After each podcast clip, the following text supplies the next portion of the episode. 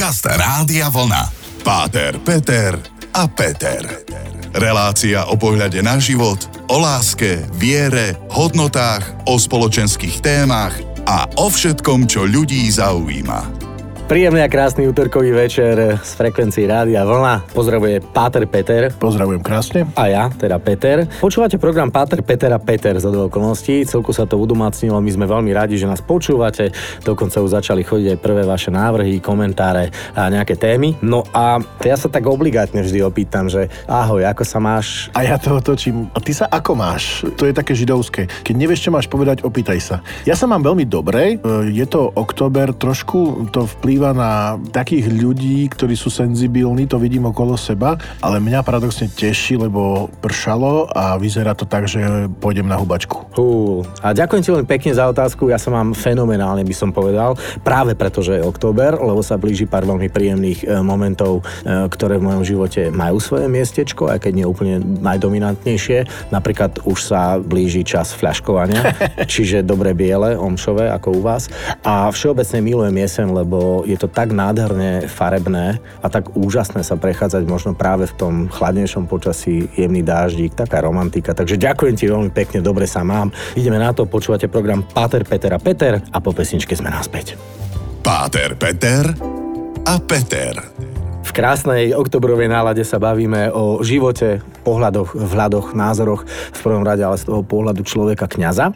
A dnes by sme tak otvorili takú veselšiu tému, že mnohí si myslia, že byť kňazom asi je nuda a je to len o nejakých tých liturgických a iných veciach a samé tie rituály a musíš dodržiavať všetko. Ale život kňaza nie je nuda. Nie, napriek tomu, že musíš dodržiavať mnohé veci a mnohé veci sú fixne dané, tak e, z môjho pohľadu ja sa ako kňaz neviem neviem nudiť, ani, ani, ani si to neviem predstaviť. No, nudiť by sa nemal vedieť nikto, lebo kto sa nudí, to je podľa mňa plitký človek, ktorý len nemá pozor, nejaký rád. Pozor, povedal jeden psycholog, nechajte sa deti nudiť, buduje to kreativitu. Čiže ono nuda napríklad u detí je dobrá, lebo potom musia hľadať nejaký spôsob, aby čo začali robiť. Súhlasím, ako pedagóg vyštudovaný, ale iba na chvíľočku, Jasne. lebo dlhodobá nuda znamená, že tak zdementnie, že už nerobíš potom nič, asi vlastne ten had, ktorý si len ľahne a plazí sa a nič. Určite. Alebo kňaz kňaz, ktorý ráno vstane a má fajront, ako sa hovorilo v tom vtipe, to sme už kedysi dávno spomínali. Ale teda dobre, nie je to nuda. Zažívaš veľa veselých zážitkov určite, lebo sa stretávaš s takou masou ľudí. Porozprávaj niečo z toho života kňaza. Řeknite nám nejakou eh, veselú, veselú historku z natáčení. Takže je to super, pretože sú to, sú to veci, ktoré ľudia naozaj podvedome sa správajú ináč a vtedy vidú na povrch niektoré možno, že aj e, smiešné veci, ktoré sú také, jak by som povedal, e, nezažiješ ich inde. Hej, tým, že oni sú pred kňazom a snažia sa robiť niečo inač. Uvediem príklad. Pán Farár, poďte sa tu na našu cerku, ona tak sa vás bojí. Poď sem, lebo ťa pán Farár zoberie. Aha, OK. Hej, že ja nechápem, prečo ona nechce chodiť do, do kostola, ja toto, poď sem, lebo ťa Farár zobere. Takže, a ona sa čuduje, že prečo. A potom, že pozerám, že fakt, toto je... je to také, takedy až smiech cez slzy, ale toto je taký možno, že extrémny prípad. Jeden môj kolega mi hovoril, že jeho syn, a vlastne toto asi by nevedel povedať rímskokatolický kňaz, alebo by bolo dobre, keby toto nezažil, pretože jeho syn sedel v lavici s mamou akože jeho manželkou v lavici v kostole a on hovorí, ja kážem, rozprávam a môj syn na mňa, Osko, už buď ticho. v podstate povedal, čo si myslel celý kostol. Takže aj toto sa v živote grecko-katolického kniaza môže udiať, že tá spätná väzba príde veľmi rýchlo a z tých najbližších radov, ale ja by som to povedal, toto boli také možno, že úsmevné veci, ale nie je to nuda preto, pretože naozaj kontakt s ľuďmi prináša vždy niečo nové. A tá nuda, ak tam nastane, je to asi preto, že tí ľudia nechcú k tomu kňazovi chodiť. Že keď nemá čo robiť, a to je myslím, že v každom povolaní zamestnaní, začne sa nudiť, keď nemá čo robiť, ale potom treba hľadať chybu v sebe. Možno práve, aj ten kňaz môže byť ako keby e, možno unudený, alebo vyhoretý, alebo iný a potom dáva tú kázeň, na ktorú zareaguje práve dieťa v prvej šore s manželkou, že prosím sa, táto už prestaň.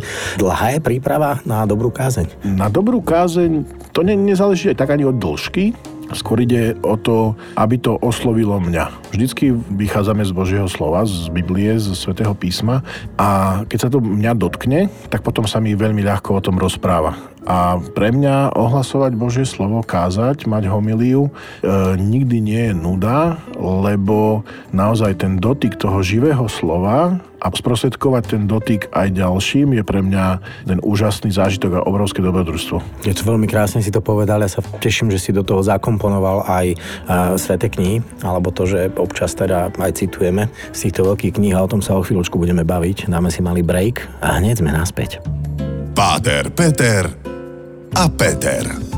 A tak sme sa ti rozprávali, Páter Peter, o tom, že tá príprava a že to nie je nuda, keď sa aj pripravuješ, lebo zoberieš si to slovo sveté, spracuješ ho a keď to teba osloví, tak dúfa, že to oslovia ostatných. Tak nejak to mám chápať. Tá základná poučka, tak to poviem možno, že trošku uh, nudne pedagogicky, je, že uh, musím kázať najprv v sebe. Hej, že to nie je len o tom, že ma to oslovilo, ale to, čo hovorím, musí byť zaujímavé pre mňa. To je potom cítiť a počuť, že to dáva zmysel. Uh-huh. A kážeš vodu a piješ víno, alebo... Záleží, čo mi nalejú. a teraz vážne, že hovoríš a naozaj konáš podľa toho, ak to chápem správne, čo si práve povedal? Najťažšie je, keď sa vlastne usvedčím ja sám, že vidím, že, že to, čo hovorím, nekorešponduje v mojom živote. Ale to nie je problém až taký v zmysle. Horšie by bolo, keby som to zakryl a povedal, že á, čo to nevadí, alebo to najťažšie je riešiť chybu, keď ju nevidíš lebo sa nedá. Keď ty povieš, že to auto ide v pohode, netreba ho opraviť a každý to počuje, len ty nie a potom za kde zastaneš a, a už sa nepohneš. A tak treba povie... ísť na orolo, máš problém so sluchom. Áno, niečo podobné, ale že keď uvidím tú chybu, hoď, hoď sa usvedčím sám a zistím, že to, čo som povedal v mojom živote pokulháva, je to dobré naozaj byť nastavený, že aha, to nie len je pre mojich poslucháčov, ale to je aj pre... Moje pre, svedomie. Moje svedomie samého seba a my máme obrovskú výhodu, že, že naozaj mnohokrát tá manželka veľmi rýchlo povie, že no, tak toto, toto bolo veľa, toto bolo málo, alebo a tak ďalej. Takže tá spätná väzba tam je. Hovorí sa v psychológii, že máme také tri zrkadlá. To prvé, ako sa vidí vidím ja, to druhé, ako ma vidia ostatní a tá realita je ten prienik. Takže dostávaš spätnú väzbu a vidíš tú realitu, ten prienik, uvedomuješ si, že aj toto som asi prešvihol. Druhá vec je, mnohokrát sa mi stalo, že mám zo seba dobrý pocit, kázenie výborná, ide mi to, vie, že to poznáš že určite aj pri moderovačkách. Určite, ego je veľké. Že si tak teraz akože naozaj a príjem domov a hovorím, tak toto boli tliachanými. Hej, to sa nedalo počúvať. Hej, že, alebo ja hovorím, že ti počuli ste kázať? Nie, sme nepočúvali. Hm, a ako sa s tým vysporiadávaš? Lebo to nie je vôbec ľahké prijať takúto kritiku. Práve, že to, toto je najlepšie, aha, dobre, tak sa, sa zastav sa. A potom mnohokrát sa stane, že ja si myslím, že to znie blbo, alebo že o, tak toto som, aj, aj to ťažko zo mňa ide, aj proste máš o seba a niekto povie, že ďakujem za slova, že bolo to výborné, že ma to veľmi oslovilo a potom vidím, že pol naozaj tej, neviem, pol alebo jaký pomer, ale že to nie je len o mne. Že to naozaj Božie slovo si hľadá tú svoju cestu a jak keď e, potok hlbí kaňon a ide proste proste keď tu nemôže, tak prejde tou stranou a obmýva to a rie to tam, tak potom to je aj v tých ľudských srdciach. Ja to vidím opäť z toho ľudského pohľadu, že koľko ľudí toľko chutí a veta, ktorú ty vyslovíš v nejakej sematickej rovine, môže byť na druhej strane tým percipientom, recipientom pochopená úplne inak, uh-huh. keďže tie slova vníma inak. Musíš veľmi dbať pri kázniach na, naozaj na hĺbku slova? Je to vecou asi aj z nejakej skúsenosti, tej retorskej zdatnosti, ale ja si myslím, že to musí byť ak všetko prirodzené. Občas som to urobil tak, že som to chcel čítať, alebo som mal pred sebou nejakú osnovu a sám som sa v tom stratil, alebo proste som nevedel. A ono ono je to počuť, či je niekto pripravený, nepripravený. Napríklad koniec bez konca je hrozný na každej kázni, hej, že keď už sa ti zdá, že koniec a ešte dačo, a ešte dačo. A nejdeš do bodky. A, ne, a, a ešte by som chcel aj z profesionálneho hľadiska cítiť, hej, že, že hm, tak dneska si sa veľmi nepripravil. Možno ale... si seba zle vyspal, bol si na futbale večer predtým. hej, to by som nepovedal ani slovo na druhý deň. Je to vec um, naozaj mnohokrát subjektívneho postoja toho kňaza, ale opäť poviem, že veľakrát je to presne, poviem niečo a povedia mi po, aj po niekoľkých rokoch, vtedy ste nám povedali to a to a to bolo super a ja si to ani nepamätám. A to nebolo zo mňa, ale bolo to niečo, čo naozaj ten Svetý Duch robí cez nás mnohé, mnohé veci. Už či tomu niekto chce alebo nechce veriť, ja to cítim. Páter, Peter a Peter.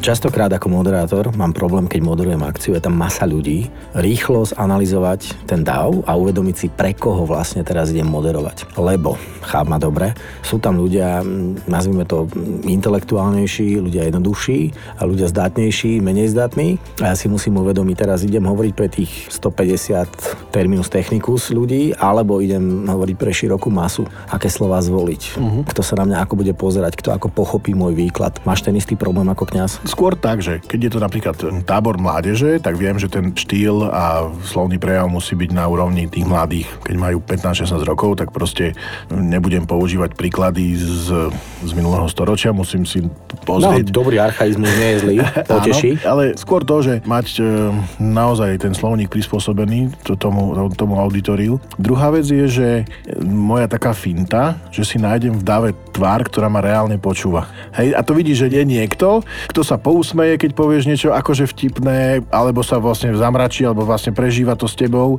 a vidí, že reaguje, tak sa tak istým spôsobom tak polo očkom upriamíš na, na toho človeka, alebo možno, že sú aj dvaja, traja, alebo proste, že raz sa pozrie na tú stranu, na tú stranu a to sa lepšie rozpráva, keď vidí, že ten človek ťa počuje. Úžasné, že si si našiel nejakú obeď. Robím to presne tak isto, lebo potrebuješ nájsť niekoho ako spúšťač a zároveň seba uistenie, že aspoň niekto počúva, lebo nájsť v očnom kontakte niekoho, kto ťa, poviem to takým tým anglikanizmom, že hejtuje, teda nemáte od začiatku rád alebo hľadá každú chybu, ktorú vyslovíš, to je veľmi zneistujúce. Áno, ja si pamätám, že niektorí zo stand-up komikov povedal, že to milujú, keď v dave je človek, ktorý sedí a povie, že no, zábav ma, rozosmej ma teraz.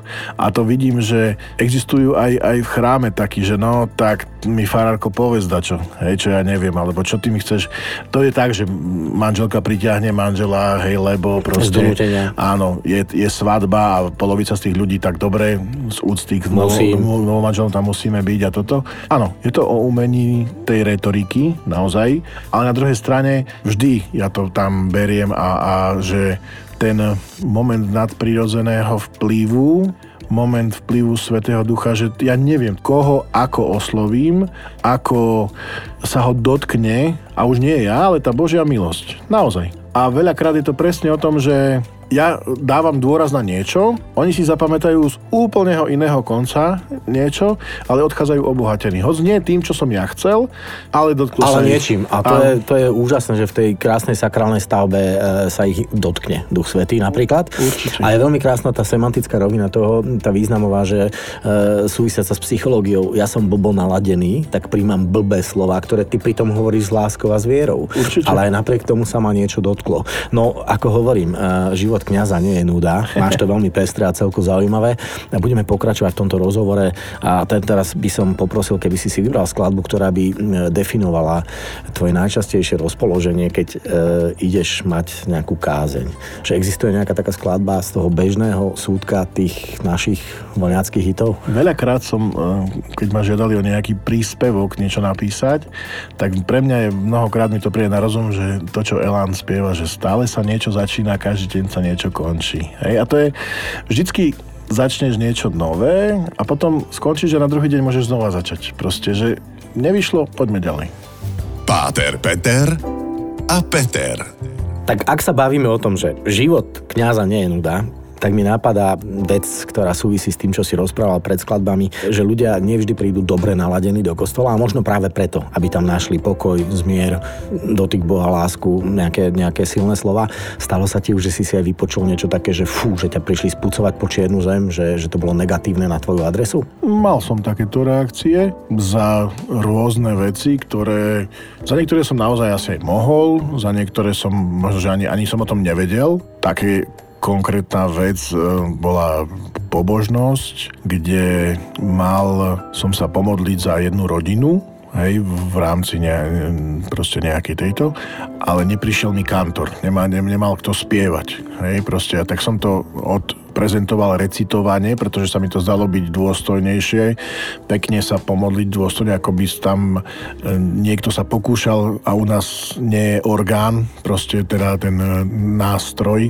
My spievame iba hlasom a ten kantor je veľmi dôležitý, aby to potiahol. Tak potom mi tá rodina vlastne vytkla, že jak som si to dovolil, hej, že také to bolo bez spevu, no tak dokonca tá pani povedala, to som sa mohla doma pomodliť. Hej, tak som bol z toho taký, že, že prepačte, ale, ale naozaj som, by to bolo o mnoho horšie, hej, tak to bol tak, čo si to tak pamätám. Takže nevieš spievať, si tým chcel povedať?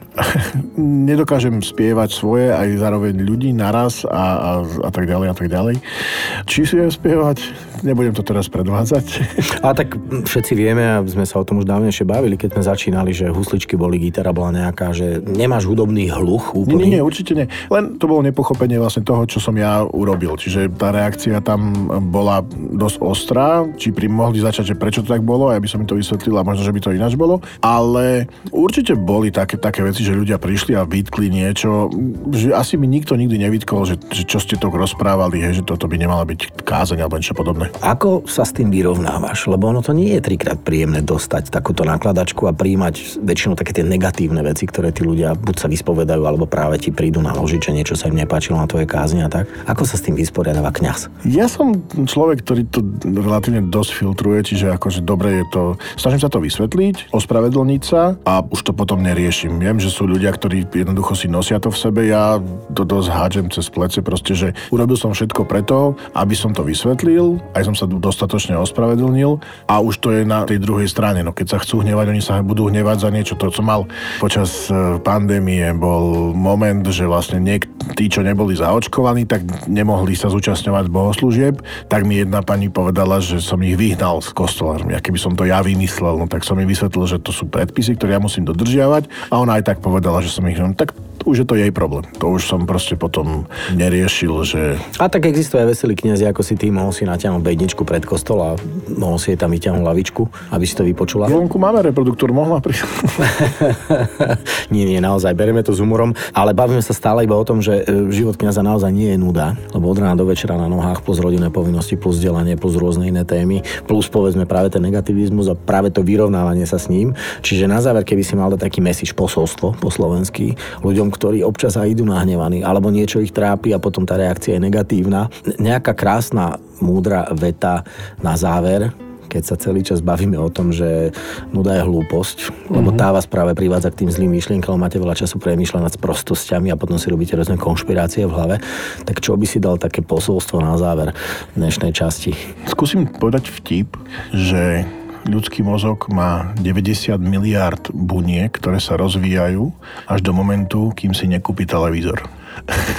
A, a počuli ste slovo a pána. Je tu, a je tu moment, kedy si myslím, že mnohokrát tie médiá, keď ich príjmame nekriticky, potom nás nastavujú do situácií, že sme o mnoho negativistickí, nevieme kriticky myslieť, nevieme počúvať aj z tých, ktorým možno, že nesúhlasíme alebo máme iný názor. Čiže počúvať kriticky, pokorne vypočuť druhú stranu a naozaj hľadať odpoveď aj na otázky, o ktorých si myslím, že už poznám odpoveď. Vypočuť si druhú stranu, stále keď som nahnevaný, čo keď v akej situácii bol ten druhý človek, v akom rozpoložení, prečo to tak urobil. Najprv sa opýtať, čo sa deje, potom súdiť. Hej, najprv naozaj trochu sa zastaviť. Staré arabské príslovie hovorí, obuj si moje topánky, prejdi moju cestu a potom môžeš vyriesť úsudok.